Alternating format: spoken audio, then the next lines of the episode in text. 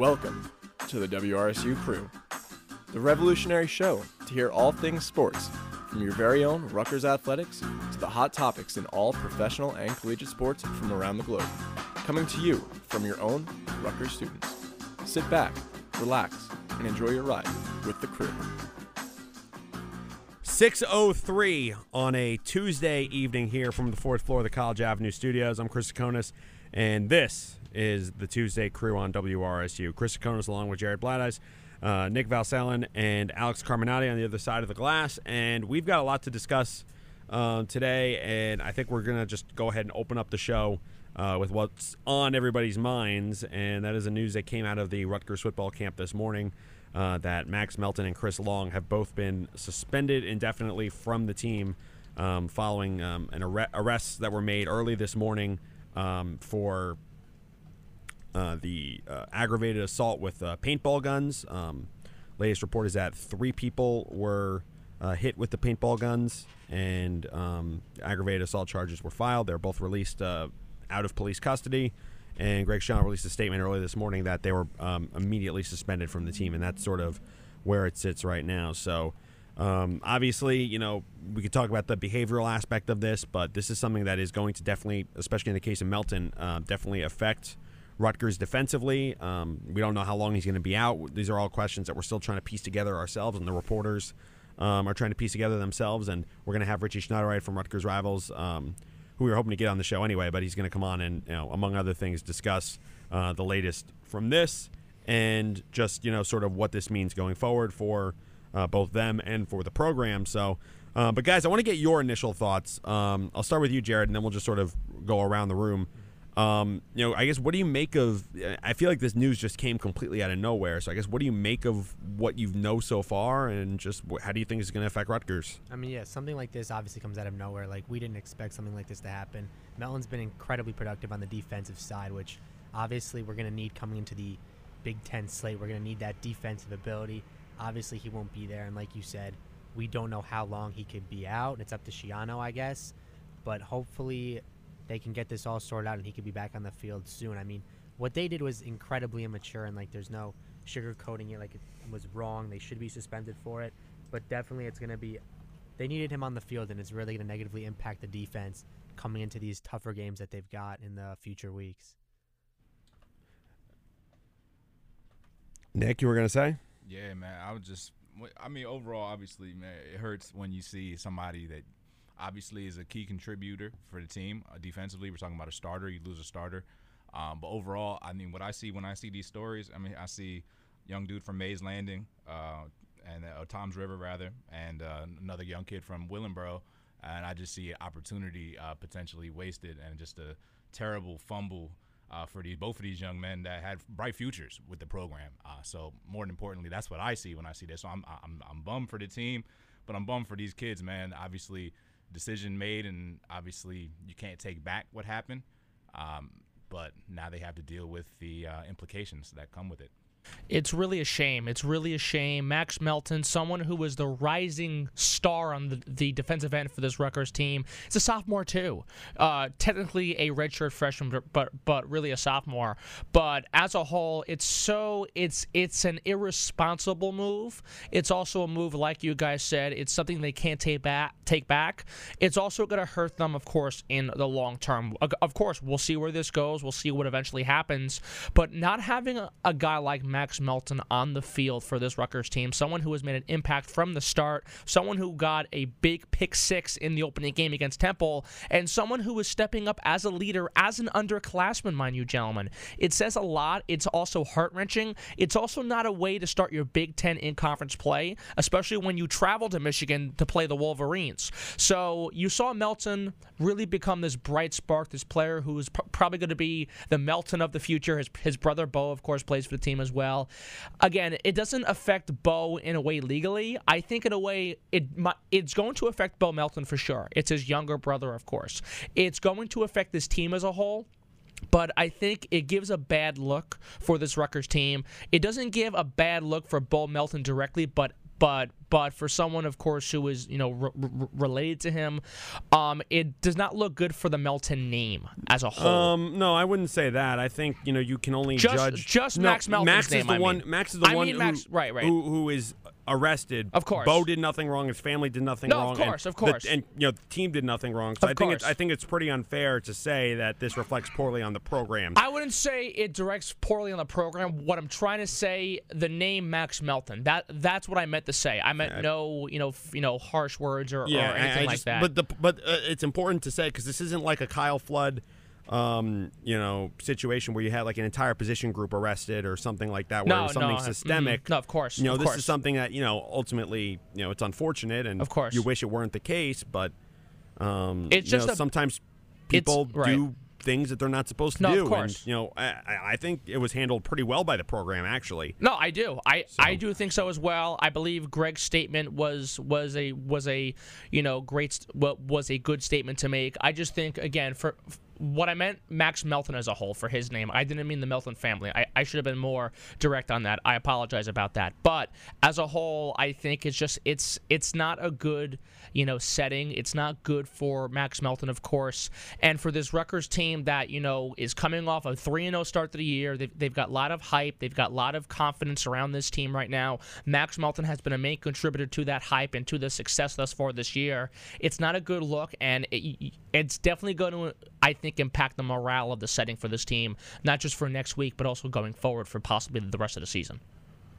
Yeah, I mean, you gotta take the take the lump and move on. I, I agree, though. I think that they handled it the right way. No, they did. They With- did. Especially with, with like you, you mentioned Kyle Flood, and when you think about, I guess, misconduct around the team, uh, I, I I think about the Kyle Flood era. So I think nipping it in the bud in this situation was the right play, and I think Mm-hmm. Schiano handled it as well as you can for a situation like this to happen, right in this mix of a you know three and zero start.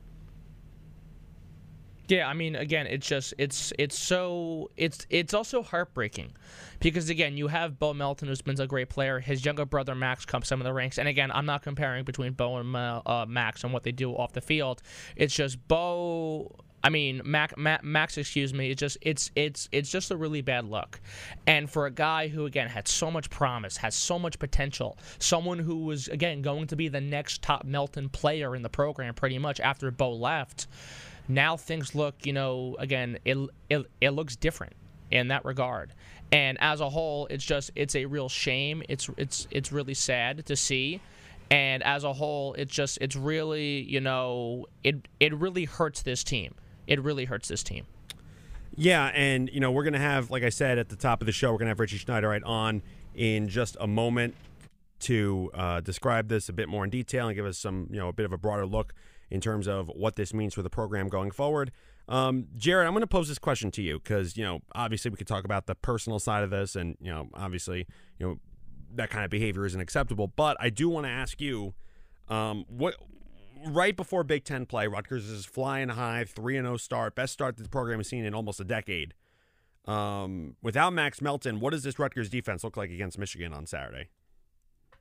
I mean, it's obviously not as good. I mean, that's what we have to look at at first. I mean, he's made plays. He's had a pick six. He's made some other big defensive plays, and obviously, you're not going to have that defensive spark that you would have liked to have. Obviously, they were playing much less talented offenses. So when you start playing these better teams, these better teams in the Big Ten slate, you're gonna hopefully there's not a noticeable difference in the defense, but losing one of the starting guys, I feel like I feel like that goes in any sport. If you lose a starting player, obviously there's a noticeable difference that you can see. So hopefully the difference isn't that negative, but I mean I guess we'll just have to see in these games. But if his it might be known that his presence isn't there, but we really we really won't know until the Big Ten slate starts. Yeah, definitely a lot of uh, interesting questions uh, to get to. And when we come back, we are going to get to them with Richie Schnyderite of the Knight Report on Rivals.com. So we're going to take a short break. We'll come back with Richie. You are listening to the Tuesday Crew on WRSU FM, New Brunswick. Work it, make it, do it, makes us harder, better, faster, stronger. Work it harder, make it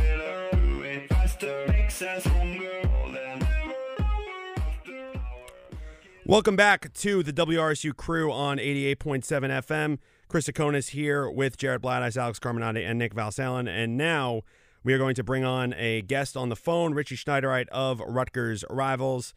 Uh, he is joining the show to um, you know, give us his thoughts on what took place this morning and what this means for the program going forward. Uh, so Richie joins us now. Richie, thank you so much for coming on. How are you doing tonight? Yeah, I'm doing good, guys. Thanks for having me on. But uh, real quick, before we start this, I just want to say I heard that little commercial. The chips on the hamburger, power move.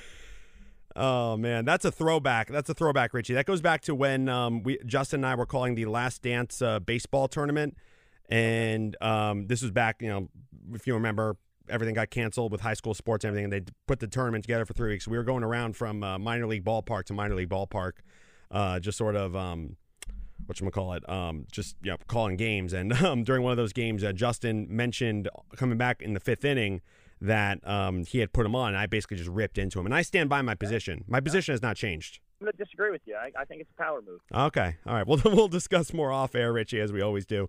Um, but you know, I just got to open up this interview with um, you know my first question, which is you know, um, Rutgers finding out this morning two players, obviously Max Melton and Chris Long, uh, have been suspended from the program after they were arrested in the early morning hours. I guess what do we know about you know what happened with them and what their current status is with the program, and um, you know just sort of what their current position is um, before we get into the X's and O's of what this means. Well, that that's the big question mark right now. Obviously, um, they're suspended per Coach Schiano's statement this morning, but there's no real clarity on how long or even there's not actually no clarity if they're suspended for the game. But I would assume they're probably going to miss this game. Um, in terms of what happened exactly, it, it, sounds like based on the report that NJ.com got from uh, Piscataway or Rutgers police uh, police captain, I think it is. Um, based on that, it just sounds like that they basically like were doing a drive-by with a paintball gun and hit a couple uh, pedestrians slash students, and the students uh, ended up reporting it to the uh, authorities, and that's uh, it was aggravated assault. I think three counts, but they were released on their own recognizance. So I'm not really sure what um how long they're going to be suspended for, if they even come back. Who really knows? Yeah, so um, I, I, obviously a lot of things still in flux, but you know, in the in the short term, I mean, I, I can't imagine them, you know, in, in, unless something really crazy happened, I can't imagine them taking the field on Saturday, obviously. So I guess you know, Max Melton in particular, someone who has been the leader in terms of creating turnovers and you know just getting all of these things, uh, get creating all these big plays for this Rutgers defense that relies heavily on big plays, especially through the first three games. Um, I guess where does this leave them in the cornerback spot?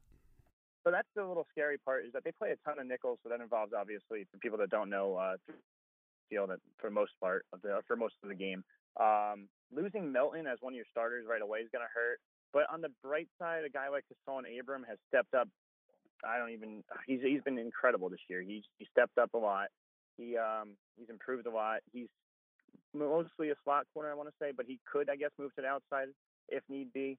Um, we don't know the status on the UNC transfer Patrice Rene, who missed the first three games. If you can get him back, that would help a ton, um, just as a stopgap, just to get Melton back too. And um, I, I, don't know. It's going to be really tough. You think ideally against Michigan, you're not going to play uh, three cornerbacks anyway, but uh, who, who knows? That run game and uh, that pass game, even I think didn't like 300 something yards last year it was it was something to that effect, but I remember our game last year against Michigan ended. I think it was what was the final score in that 44-41 or something to that 47 42, I believe. Thank you.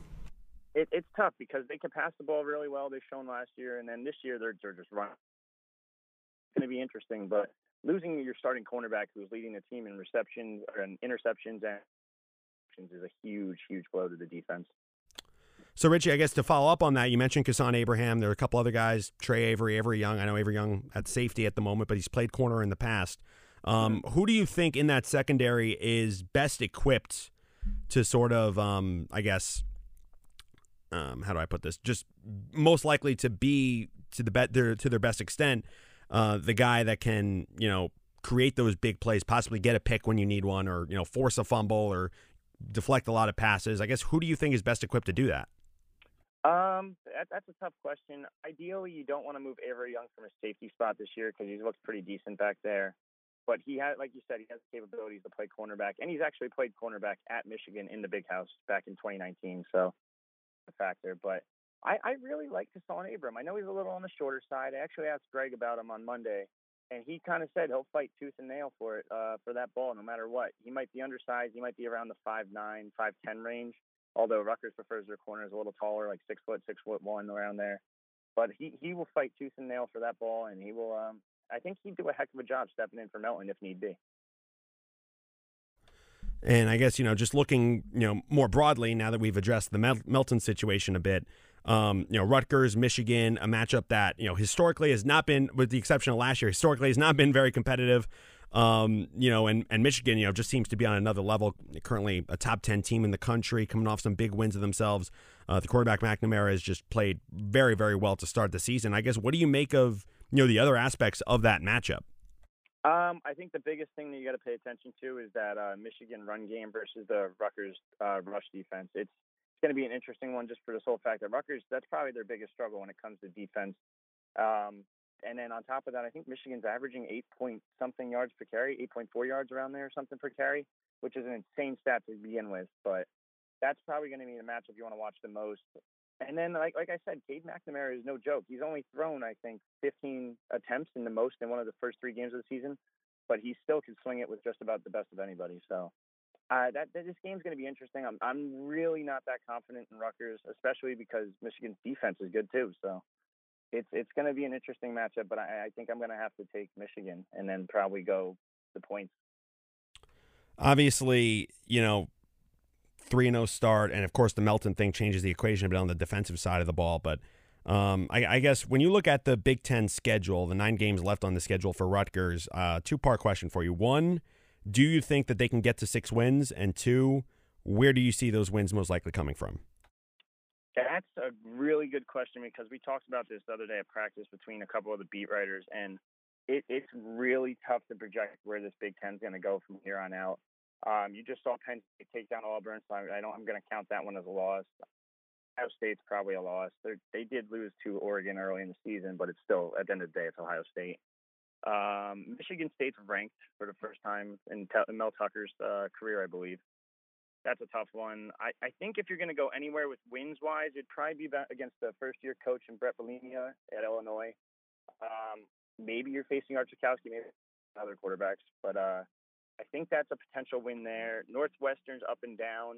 They've lost a ton of seniors, so you have a shot there. If you're going to get the six wins, basically, you're going to have to either knock off a team you're not supposed to or win out against Northwestern Illinois and uh, Maryland. Richie, Alex Carmenaty of WRSU talking with you. Great to have you on the program today. Re- re- really appreciate your time. Um, this situation, of course, is tough. It's really unfortunate. But when, when, when it comes to this Rutgers team this year, they're 3 and 0. They've got lots of confidence thus far. This thing, of course, is going to hurt them a bit. In what way does this off the field situation involving Melton and Long, how does it affect the morale of this team, not, not just for this upcoming week against Michigan, but for the remainder of the entire season? I don't think it really is going to have a huge effect on the entire season. Mostly, it would probably affect more of this upcoming game. There was a lot of hype around the program and between the students and faculty and et cetera, et cetera, that was building up for this big game against Michigan. That's a potential upset. There's a couple like guys on uh, on various websites are predicting predict project. Oh, geez, I can't talk. Projecting an upset, but I don't I don't know if it's um I don't know how this is going to affect the team morale. Like you said, I think it's going to hurt a little bit especially when his uh, older brother's on the team too. But again, then again, it could just be we don't know the full story until we get that full police report. I don't really know uh, how you can really comment on it too much. All right, Richie, uh, we're gonna have to let you go. Really appreciate you spending a few minutes with us here on the crew. Hope to have you back again soon. Yeah, no problem. I'm always around, and guys, I'll, I'll talk to you soon. Thanks so much. All right, thank you. That was Richie Schnyderite of the Knight Report. Uh, check out some of his stuff over at Rivals.com if you haven't already. Richie great friend of the program. Glad to have him back on. Uh, we're going to take a short break, and when we come back, we'll have locks of the week. So don't go anywhere. You are listening to the Tuesday Crew on WRSU FM, New Brunswick.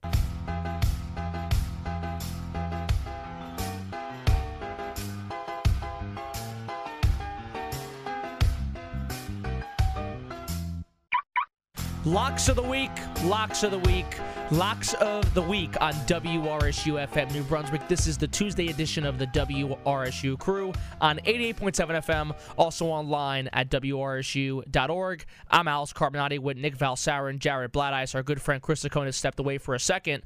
But, gentlemen, it's locks of the week time. Who has a lock? Who wants to start us off? Jared, Nick, gentlemen, the floor is yours. This is always always one of my favorite segments. There's a lot of money switching hands right now in the sports books world, man. Crazy money coming out. And it was a good weekend for me overall, man. I feel like I did pretty good. Time to make some more dough, my friend. Exactly. exactly. Time to go right back in. So uh, I'm looking up at the NFL uh, weekend uh, coming up, and I see something that I like a lot. Um, the first lock, I'd say, for me, Patriots at home. Uh, they're uh, minus three against uh, the Saints. I I think that's a lock at home. Uh, so far, I mean, we've seen a pretty much a well orchestrated, very responsible offense Right. we've seen with Mac Jones, and that's exactly the Patriot way. Now you're going up against Jameis Winston.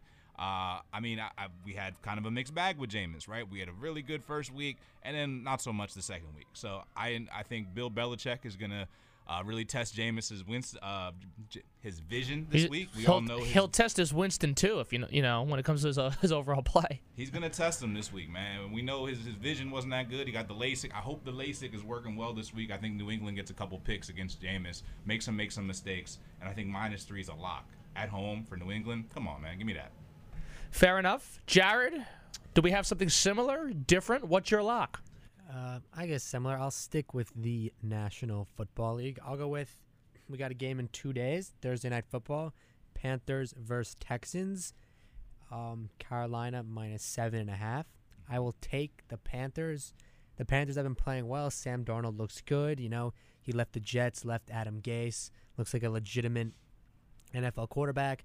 And the Texans starting quarterback Tyrod Taylor got injured last game. He won't be playing, so they're starting rookie from rookie quarterback Davis Mills from Stanford, who looked okay last game after Taylor got hurt.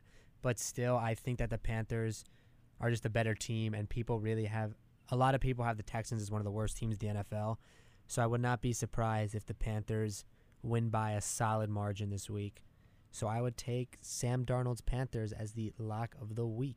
Carolina's legit, guys. No, seriously, they're agree. they're two and zero. They're very underrated. Sam Darnold, I've always believed he's a good quarterback. If you if you put him in the right system with the right pieces, he will thrive. He will succeed. Flashback to 2019, seven and six for a reason. After coming back from mono, who was his top target? Robbie Anderson. Who's his top target now? Robbie Anderson in uh, Carolina. That that's a great pick. Your Great pick system. also is great as well, Nick. Great system. I we talk about that am- system. Brady, Joe Brady's. That's a great system. Absolutely. Carolina, um, and we talk about Matt Rhule. Uh, great leadership overall. I think that's a sleeper team this year. Absolutely, indeed. I'm going to stick with Rutgers, but I'm not going with Rutgers football. I'm going with Rutgers women's soccer. Women's soccer picked up a great win this past Sunday, two to one against Penn State. After two tough losses, they bounced back against Drexel one week ago. That was Mike O'Neill's one 100th career win. He got his 101st uh, first career win against Penn State this past uh, Sunday. Sam Kroeger got the uh, first goal of the game. Becky Flushell got the game-winning goal off a PK. Rutgers, after that win against Penn State, they're now number nine in the entire country. They're a top 10 team. They've been incredible this year. They've scored over 30 goals in only about seven or, or eight games this year. The offense is flying. The offense is ridiculous thus far, and they really played a great game and pulled off a great win against a powerful Penn State program that has been powerful for a long, long time. I'm going to say they, they win this Thursday. They play Michigan. I'm on the call with my good friend Chris Tsakonas, but I think they win the game. I think they win 3 to 1. Rutgers women's soccer, Frank, Frankie Tagliaferri coming in. She's been the bright spark to this team. She's been the extra scorer they've desperately needed. Uh, Amira Ali, of course, is still leading the way. Sam Kroeger, Sarah Brocious, I think the best top two sophomore duo, possibly not just in the Big Ten, but maybe in the entire country. They are a one-two, two, two peas in a pod. They are a one-two punch. They are fantastic, and they are dynamic score makers as well, and playmakers and scorers as a whole. And freshman Riley Tiernan ha- has been killing it as well. Three goals on the year. She's been producing. She's fit in the system just like a glove. She's producing as a freshman and she is really a key factor to this really great offense that Rutgers has as a whole. It's not just the offense, it's the defense as well. Allison Lynch, Gabby Provenzano, Becky Flushell as well, and Megan McClelland is rock solid in goal. This is a really top team. I think they can con- con- continue their success. They opened the Big Ten uh, in conference year with a big win against Penn State. I think they win their second in conference matchup with another big win this this upcoming Thursday against Michigan at Yurcak Field. It's big. It's definitely big indeed. You guys mentioned football. Let's stay with football for a bit right now. And last night, my Packers. I'm a, I'm a Green Bay fan. If that that's not a secret at, at at this point here at WRSU. But Aaron Rodgers looked fantastic. Down 17 to 14, 14 after one half of play, 21 unanswered points. Rodgers had over 200 passing yards, four touchdowns. Aaron Jones looked fantastic. He also had four touchdowns in total, three in the air, one on the ground. Green Bay's back. Green Bay's back. They bounced back after a really tough loss to the Saints, 38 to 3 in week 1. They looked great last night. Aaron looked like Aaron Rodgers himself as well. I'm curious guys your thoughts. Jared, I'll start with you. Green Bay's now 1 and 1. They've turned things around. Their confidence is back. Again, it's only 2 games into the season, but last night was a big win for where the Packers are going direction-wise uh, this year. Give me your thoughts on Ro- Rodgers' performance, on Jones' great game, on the Packers win as a whole last night. Yeah, I thought it was a really good game. I mean, Aaron Rodgers played like Aaron Rodgers. Aaron Jones played like Aaron Jones. I mean, we know he had four touchdowns. I mean, he they played very, very well. And I think even after the bad performance last week, I mean, they made Jameis Winston look like the greatest quarterback ever. But even besides that, they, they bounced back in a big They way did. against a Lions team that I actually don't think is that bad. Jared Goff, TJ Hockenson, they're an okay team. And Right. the Packers ended up killing them at the end, which I thought was good to see from the Green Bay Packers. But I do think that, and I think that everyone thinks this, I think the Packers are going to make the playoffs. I mean, they have Aaron Rodgers. You expect them to make the playoffs, and if they don't make the playoffs, it's a shocker. So they'll win double digit games. They'll get back on track. It was just a weird week one, I think, for the Packers, and I just think. I don't. I think there was a little reason to worry week one just because of so much of the controversy around Rodgers with the off season, what he was going to do, where he wants to play, where he wants to be. But I think that like he came back out second game, primetime game Monday night, and just showed the NFL that he's here to play. He's the reigning MVP, and he's got he's got it in the bag. Definitely, definitely indeed. Nick, Detroit was up 17 to 14 at halftime, and Jared makes a great point. The Lions are a better team than people think. To be honest with you, they they they blew me away. They scared me at first in the first half. Jared Goff looks great. He looks calm, cool, collective. He made lots of great throws last night. The the, the second half was different, of course, but in the first half, he found Hockenson his his his top target. He was using his weapons to his advantage. Jared Goff as a whole has improved drastically, dr- uh, dramatically rather, from uh, last year. Jared Goff and, and, and the Lions, again, they might not be a playoff team, but Jared Goff as a whole and this entire Lions offense, they can really surprise people at times when when when even needed. Yeah, you're really trying to sell the Lions, but I respect it though. I respect it. I think the Lions are going to play better than most people think. I do too. Uh, when it comes to the Packers, I mean, they never left, in my opinion. Obviously, they had a, they had a rough first game, but I mean, it's to be expected when your best player just started playing about two weeks ago. So, I mean, you got the rust. The rust, the rust was officially kicked off. I think halftime they kicked the rust off, and you've seen that in the second half, and that's exactly what happened. But the Lions, I mean, they put up 33 points uh, the week prior on the on the 49ers, who people people say, people expect, they suspect that they'll be a good team, and I'm not so sure about that. We'll see. I mean, I think we'll get a real taste of what they're made of next week when they play the Packers. All depends on Jimmy G, Trey Lance, the entire QB situation right there, and they have injuries at the same time. Very much up in the air uh, from what I saw. I, I got a lot of good uh, film on the Packers. I mean, the uh, the 49ers last week, and that offense looks pedestrian. I mean, obviously they got things done when they had to. Uh-huh. That was a that was an interesting game as well. Did you catch that game, the 49ers and the Eagles? Yeah, it was back and forth. They, they were up by 14. I tell you, the Eagles should have tied that game. They could have possibly had that game too. Jalen Hurts balled out, but they couldn't get any points on that possible game tying drive. I see what you're saying as a whole. Look, San, San, San, San Fran's a good team. They're a good team, but they're not the team of two years ago. They're definitely not at all. Most of those guys have left. As a whole, this team can't stay healthy ever since that season. Raheem Mostert's done for the year again. They've got several injuries to to their running game, several injuries to their you know uh, defensive game as well. Ever since Richard Sherman left, they, they have not been the same in uh, the secondary to that wise.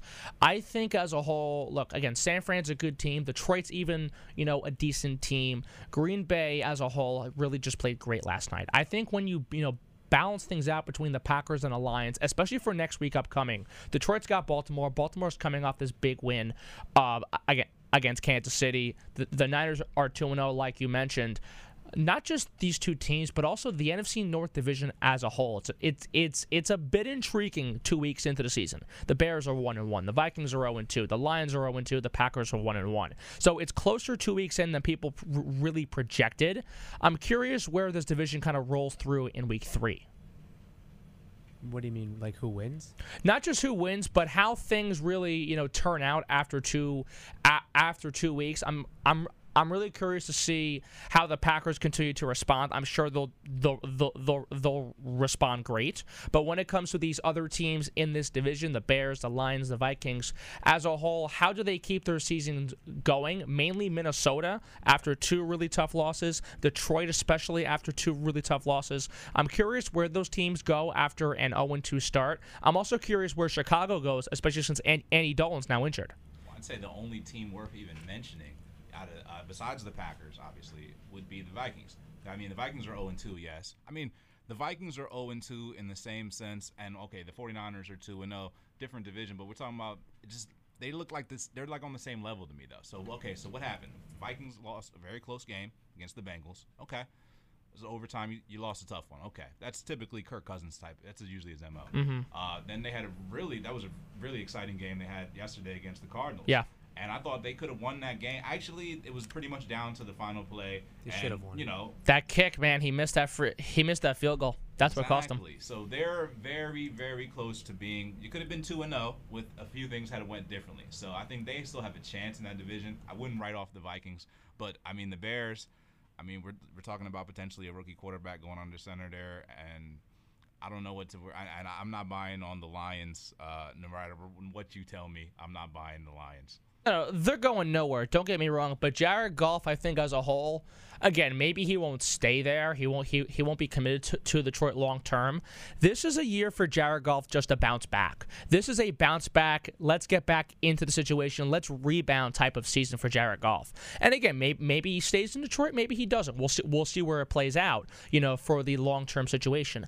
I think. Look again. Detroit is going nowhere. They're not going to make the playoffs. They're not. They're nowhere close to be, being a playoff team. I definitely uh, agree with that. And again, even though they were close one half in, the second half they just lost it completely. I think Jared Goff can make this team more attractive offensively, though, especially when it comes to the way he's been playing thus far this year and how he's looking to have really a big bounce back season. Yeah, I think that like how the NFC North is shaping out, I do think Packers will win. And I think come like the Vikings lost those two tough games, but come December, I would not be surprised if we're talking about the Vikings fighting for one of those three wild card spots. I definitely think they're a good enough team to get it. I wouldn't be surprised if they did. And then for the Bears, I mean, listen, the Bears, they're all right, but at this point, you drafted a rookie quarterback, your starting quarterback is banged up. You might as well just throw Fields in, see what he's got. Fields is probably the answer in Chicago. Right. But you might as well just, if the season's a loss, you might as well just let Fields get some game time, let him get some NFL experience in. I mean, he got a little experience last game. He looked okay, but if you continually throw Dalton out there and put Fields in once in a while, he's not going to learn as much as if you just throw Fields in, which I think they should do. I'd give Dalton another couple weeks. I mean, he's Andy Dalton. He's brought the team to the playoffs before. But eventually, this will be Justin Fields' team. And then for the Lions, I mean, the Lions have nothing to prove. They're just going out there to have fun. But I do think Jared Goff has a lot to prove because the Lions could be in the market for a rookie quarterback next offseason. They'll be a bad team. They'll have a top 10 draft pick. Right. Will they draft a quarterback? Will Jared Goff lead them to a couple wins, show that he's a capable starter? Or maybe Jared Goff might play well and another team might be like, he could be our guy next season. Because Jared Goff, we saw with the Rams, Jared Goff was a solid quarterback, but with a very good team around him, he brought them to the Super Bowl. He could be one of those quarterbacks like the Kirk Cousins, the Jared Goffs, the Tannehills, where they're a very solid quarterback, but he they can with a good team around them, they can go far. So Goff has to prove that he's a viable starting QB in the NFL this season, even if his team is okay, to see if a team will pick him up or to see if he'll be the starting quarterback of the Lions. But at the end of the day, like in the NFC North, the Packers will win it. The Vikings might be a wild card. And the other two teams are just out there playing every week for fun. I think Chicago again. Say what you want about this. I, I, I think Chicago is is a bit underrated, and here's why. Good. Look, say what you want about Justin Fields in the preseason, but he looked very good in that preseason. He looked very Fields? good. He did. I get it. it Depends it's he's going to start, though. He could be starting week eight or he could be starting week four. We really don't know yet. no, of course, it's a big difference. It, it, it also depends on how Andy Dalton responds to the injury. Is he going to play next week? Is is he going to play in general? You know, I mean, it's it's not that serious of an injury the way it sounds, but when is he going to play? When when will he come back? So the way it looks, Justin Fields could be starting this upcoming week. He could be starting in week four. Who knows? But right now they're one and one. Again, two games in, I get it, but if Justin Fields is able to take over and also, you know, really run down the reins and make this team attractive and competitive and maybe for that playoff spot, Chicago could also find themselves secretly and quietly in the mix too, Nick. I agree. I agree. I couldn't agree more. But I think the only way that that happens is with Justin Fields I agree. center. Andy Dalton. Andy Dalton Fields. gets him nowhere. He's he his time has passed him, and if you really think about it, Jared, you mentioned him get to the playoffs. Andy Dalton has not won one playoff series or one playoff game at all. I mean, he can get you there, but He can get you there, but he can't get you to win there. That's the problem. That Justin Fields, he's young. I get it. But Justin Fields over time is going to be built to get that team, Chicago, to playoff wins and playoffs in general. And in all honesty, I think he's the next big quarterback in that division. Aaron Rodgers is pretty much going to leave after this year. It's the last ride, last dance. It's sad to say for my sake, but he's going to leave. I think I, I think he leaves. I th- I, th- I think he goes to Denver. But when it comes to the next big quarterback in that division, yeah, Jared Goff might be in that conversation, but Jared Goff's not guaranteed to stay in Detroit a- after this year. If you look long term in, in the in the NFC North, especially after this season, the first guy you you probably think of of being the guy in that division, maybe Kirk Cousins, but mostly I think Justin Fields. Kirk Cousins is is is overrated. I think Kirk Cousins mm. all. I think he is. I, I, I think he's overrated. I think he's overpaid. He hasn't been able to come up in the clutch and, and in the big moments. He doesn't do that. Justin Fields is young. Ju- Justin Fields still needs to build and still grow in this system. But when you look at it as a long term situation, when I think of a quarterback who's going to be the next top quarterback in that division, just after A- Aaron Rodgers, Justin Fields the first guy that comes to my mind. I agree with that. I think at this point with Kirk Cousins, he pretty much is what he is at this point. Right. I think you know what he is. I know you know what he's not, and you know what he is. Right. He's not the worst quarterback in the league, but, But he's not the greatest either. He's certainly not in the top 10, but he's in the middle of the pack. He can get you in the mix. He can have you in competitive games, and you could win it. I mean, the Vikings have a good team around him.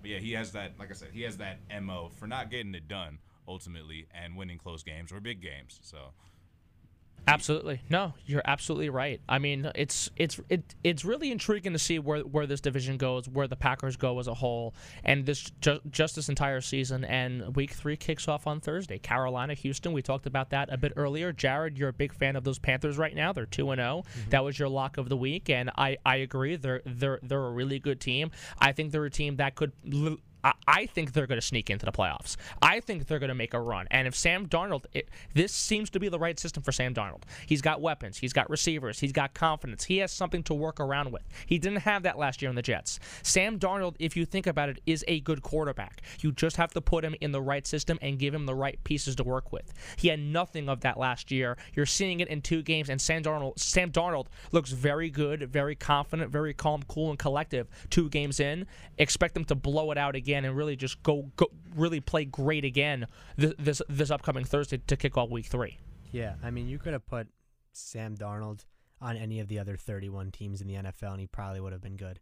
I think it was just he was really bad on the Jets. It- and we- it- we saw I that. don't know about It all that. depends on the situation. The Jets It- were really, really, really bad. No, they're bad. They still are. but You can see with Zach Wilson. Zach Wilson isn't this bad, but he threw four interceptions. No, no. Look, again, it all depends on the system. I think if you put Sam Darnold in Cincinnati, he has no offensive line. He gets injured. That's the problem. I. I, I wouldn't say all other 31 teams. Again, a guy like Darnold has to be put in the right system and a system that, that's going to revolve around him. That's what you need for a guy like that. It's it's it's kind of the same thing with Mac Jones. Mac Jones needs weapons to work with. He needs a system to work with. He's got that right now, in New England to start. You, you saw it against the Jets. Say what you want about the Jets or not, but you're seeing it with Mac Jones right now. As a whole, you need to give a quarterback, especially these new qu- qu- quarterbacks up and coming, these younger quarterbacks now in the league, they have to be supported with receivers. Whether you know it's Darnold, whether it's Mac Jones, whether it's Justin Fields, Zach Wilson, whoever else you want to put into the equation, they have to be given receivers and something to work with. That's how much the game has been stretched out to. Look, Joe, Joe Montana had the same thing. So did Brady. So did Rodgers. So does Mahomes. So does every other quarterback. The, those quarterbacks are different talent wise. I'm, I'm not saying Sam Darnold's not talented. What I'm saying is that a guy like Sam Darnold in, in order for him to thrive and be successful, he has to be given support. A guy like Mac Jones has to be given support. A guy like Justin Fields, he's talented, but he also needs support. Same thing with Zach Wilson. Talented, needs support. The way the, the, the way the quarterback game is going, especially how highly offensive it is, and the you, you know the way the forward pass has completely taken over the game, especially for the past two, three, four decades longer than that even, it says a lot about where, where the game is going, where the game has been going. I just think for for, for guys like Darnold, for guys like uh, Mac Jones and guys like that, you have to put them in cultures that want them to win and want them to thrive and want them to succeed. And Carolina this year is going to be a team that, that's that that that's going to surprise people. They have a decent offense. They have a pretty good defense as well. Christian McCaffrey right there is the best running back in the game. Now that now that you give him a, a, a quarterback to work with, probably the best quarterback since Cam Newton that he's had. That says a lot about where this team is going. Tampa's going to win, win that division for sure. There, there's no question about it. But Carolina can sneak in as a wild card. And when it comes to teams just in general like Arizona, who are supposed to shock people, teams, um, other teams that were supposed to shock people like Washington, even at times, or maybe you know, you know, teams like the Bears possibly, or, or the Vikings, or teams like that. Teams that are smo- spo- were supposed to sneak in might not sneak in this year because of the Carolina Panthers and how well they're playing so far, but how well they probably will be playing for the rest of this year. Yeah, I they could definitely slide in. But I want to comment on one thing you said. Ask you a quick question. You Sure. really you really think McCaffrey's the best running back in the league? That's a good question. As Not- of not right King Henry? now, I think That's it's good I think it's. Henry. No, Uh, that's a, that's a legitimate question. though. No, it is. It is. It's a, it's a good question. Derrick Henry's great. So is McCaffrey. I think it's a nail biter, but it's a nail biter in favor of McCaffrey. I think it is because hold on because because I think with what McCaffrey has been able to deal with, especially the past few years, whether it's injuries, whether it's a lack of an offensive system, when healthy, he's still a- able to pull up put, put up numbers. When healthy, he's still able to become the the dangerous pass catching option he is. And now that Sam Darnold's in the mix and actually using McCaffrey to his advantage, that's a different story. Derrick Henry is great too. I mean, Derrick he Henry's won that game- fantastic. He won that game last night by himself, or two days ago by Derrick himself. He did. Yeah. No, put he the did. Team on his back. I agree that with was an that. Incredible performance. It's just again, and we've we've seen Derrick Henry defy odds. We've seen Derrick Henry win big games. We've seen K- Christian McCaffrey, to a certain respect, do that too. I just think McCaffrey as a whole is more talented, and I say that because he's not just the run option; he's the pass option. You can use him in in multiple ways. You can use Derrick Henry as well in multiple ways, but not compared to McCaffrey. That's why I I, I lean with McCaffrey, uh, McCaffrey, excuse me, and Christian McCaffrey as a whole. He's more flexible in a way compared to to, to Derrick Henry. I would agree with that, but I'll add to um, to, to Derrick Henry's defense. Was one of his more dynamic games. Just say at six receptions, fifty-five I yards. gonna He say actually. I agree. He, He- actually was very effective in the passing he game, was. and that was my biggest knock. That's my biggest knock on on, on when you talk about this conversation. I think that that's got to be your one A, one B. Uh, McCaffrey's, you know, he came in the league as a you know, tr- he's a he's a multi-purpose back, and then he Right. became more of a bruiser behind the you know between the tackles. Right, right. Derrick Henry's your pounding, you know. But the problem was we've seen two Derrick Henrys. Well, we've seen first week anyway. What happened with, with against the Cardinals? They got behind early, Right. and he was uh, more or less neutrally neutralized. He was ineffective. Uh-huh. That was not the case in this game. But I think you have a team like the Seahawks, who is a, a style of play you can you can utilize a guy like Derrick Henry. But he looked great. But I would, I'm, I'm with you. I would give the edge to Christian McCaffrey because I just think he's a little bit more of an all-purpose. But He it's is. close. It's close. No, I mean, no, it it is very close. Don't get me wrong. It, it's not one guy taking over the other all the way. It's not a one-sided affair. It's very close.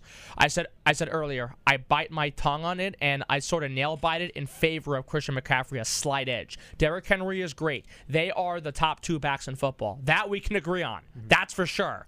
But I give the edge to McCaffrey because of, the flexibility. And when he's been in really bad situations, he's been able to still perform and lead his team to a certain amount of, success by him carrying uh, the team's back. We'll take a break. What a discussion here after locks of the week. We we, we had locks of the week. We got football. There's so much to, to, to talk about. So much more to talk about here on the Tuesday edition of the Crew. Stay locked. Stay tuned in. We'll be right back after the short break. This is the Tuesday edition of the WRSU Crew on WRSU FM New Brunswick.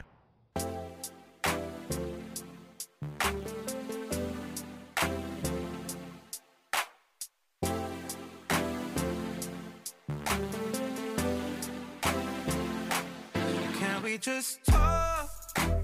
Can we just talk? Can we just talk? We? We definitely could talk here on WRSU FM New Brunswick. This is the Tuesday edition of The Crew on 88.7 FM, also online at WRSU.org. Jared Blatteis is with me. Also is Nick Valsarin.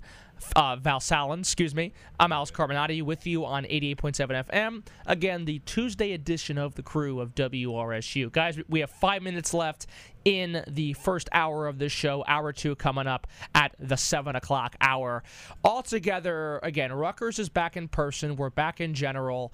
And it's so it's such a blessing to be back in person. For us here at WRSU, covering sports at Yurcak Field, at SHI Stadium, later on this year at the RAC with fans actually back in the stadium. The buses are packed, whether you like it or not. Classes are in person. Campus is alive as a whole. I've asked Jared this, but Nick, I, I want to focus off to you first. Um, it's so great to be to, to be back in person after such a stressful time, a really downtime with the COVID nineteen pandemic. COVID's still happening. Don't get me wrong, but the vaccine has definitely played a factor in fighting COVID. Give me your thoughts thus far on how Rutgers has been open for the past three weeks and how this fall semester is going for you. Man, I'd say it's going pretty well overall. I mean, it's good to see people back on, on campus. Good to see people back out being with their friends, man, having a good time. Uh, it's a little bit uh, of an adjustment. You know, obviously we've been kind of like uh, I'm first thing I'll tell you off the bat. You know, we've been in COVID, and I'll tell you that I'm you know I'm out of breath going up and down these stairs, walking to classes. That's the realistic uh, facts. You know, because we've been I, I haven't been doing as much movement. I guess you could say it's much uh, shorter walk from my uh, bed uh, to my desk uh, walking up and down the stairs and everything like that. For know, sure. Testing my lungs a little bit, but it feels good, man. It feels good to be, you know, breathing that fresh air of the Raritan River, you know, and uh, it, it's just good to get back on campus. You know, I'm dodging these, uh, these, uh, what are these uh, flies or whatever. Oh, these lantern flies. That But- that's a whole nother story here to go on. Yeah, but overall, man, uh, I'm, I'm I'm happy to be back, and um, you know, I got some uh, some outfits that I've been holding out through the pandemic. Uh, all my sneakers are back in rotation, and uh, life life is good, bro. Amen. Amen to that indeed. Yeah, I mean, it's just it's so great to be back. I'll be honest, COVID has put me out of shape for sure. That has definitely happened with me for the past 18 months or so. But yeah, it's so great to be back. It's such, it's such a blessing to be back as a whole. Jared, we've talked about this before a lot about again just being back on campus, having the campus environment back in person. You're a transfer student. This is more your first Rutgers experience as well. I'm curious how it's been for you now 3 weeks in. It's been it's been good. I think it's been tiring. I feel like we can all say it's been tiring. I mean, I'm super tired right now. But it's been I just think it's just nice to be back. I mean, it's nice to be in class with other people. It's nice to just interact with other people via face-to-face communication, Right. not just the Zoom. But I still have some like online. I don't know about you guys, but I still have a couple online Yeah. classes, which is like it's kind of nice because it like lessens my schedule a little bit. Like it's less moving around, less sitting in a hour and twenty minute class in person, losing my mind. But I just think that overall, it's been it's been a good experience, and I like how there's still the balance of like COVID's not done. We still have some precautions. Like we got some really big classes still online, but like I think they found a good balance to get this campus back up and running this semester. So props to them, and I think it's been going really well. And hopefully for the rest of the semester, it continues to just go really well. So- Absolutely. I know I can't be the only one. I had a couple professors. I feel like they may be missing the online because I'm like seeing like. Well, actually, I'm gonna be honest. Like my my day today was completely online. So my first time stepping on campus was to come to the crew. You know, which is a great reason to be on campus regardless. So, but no, I'm I'm thinking uh, more and more people. We've seen a little little, flex hybrid situation, if you will. with, Yeah, uh, definitely indeed. I mean, again, it's still hybrid. The, the, there are still some COVID issues going on, but as a whole, it's a blessing to have the in person. It's a blessing to have the entire campus live, active, fully vaccinated, fully safe, all of that. It's a blessing. It's such great. It's so great to have it. And 18 months later, you know, again, we're still dealing with COVID, but but we're, we're we we we we we've been able to battle it in a much more you know comfortable and collective way. That's all after one hour. One hour is done. One hour more to come on the Tuesday edition of The Crew on WRSU FM New Brunswick. We'll take a break and then we'll be back for the second hour. Stay with us on 88.7 FM, also online at WRSU.org.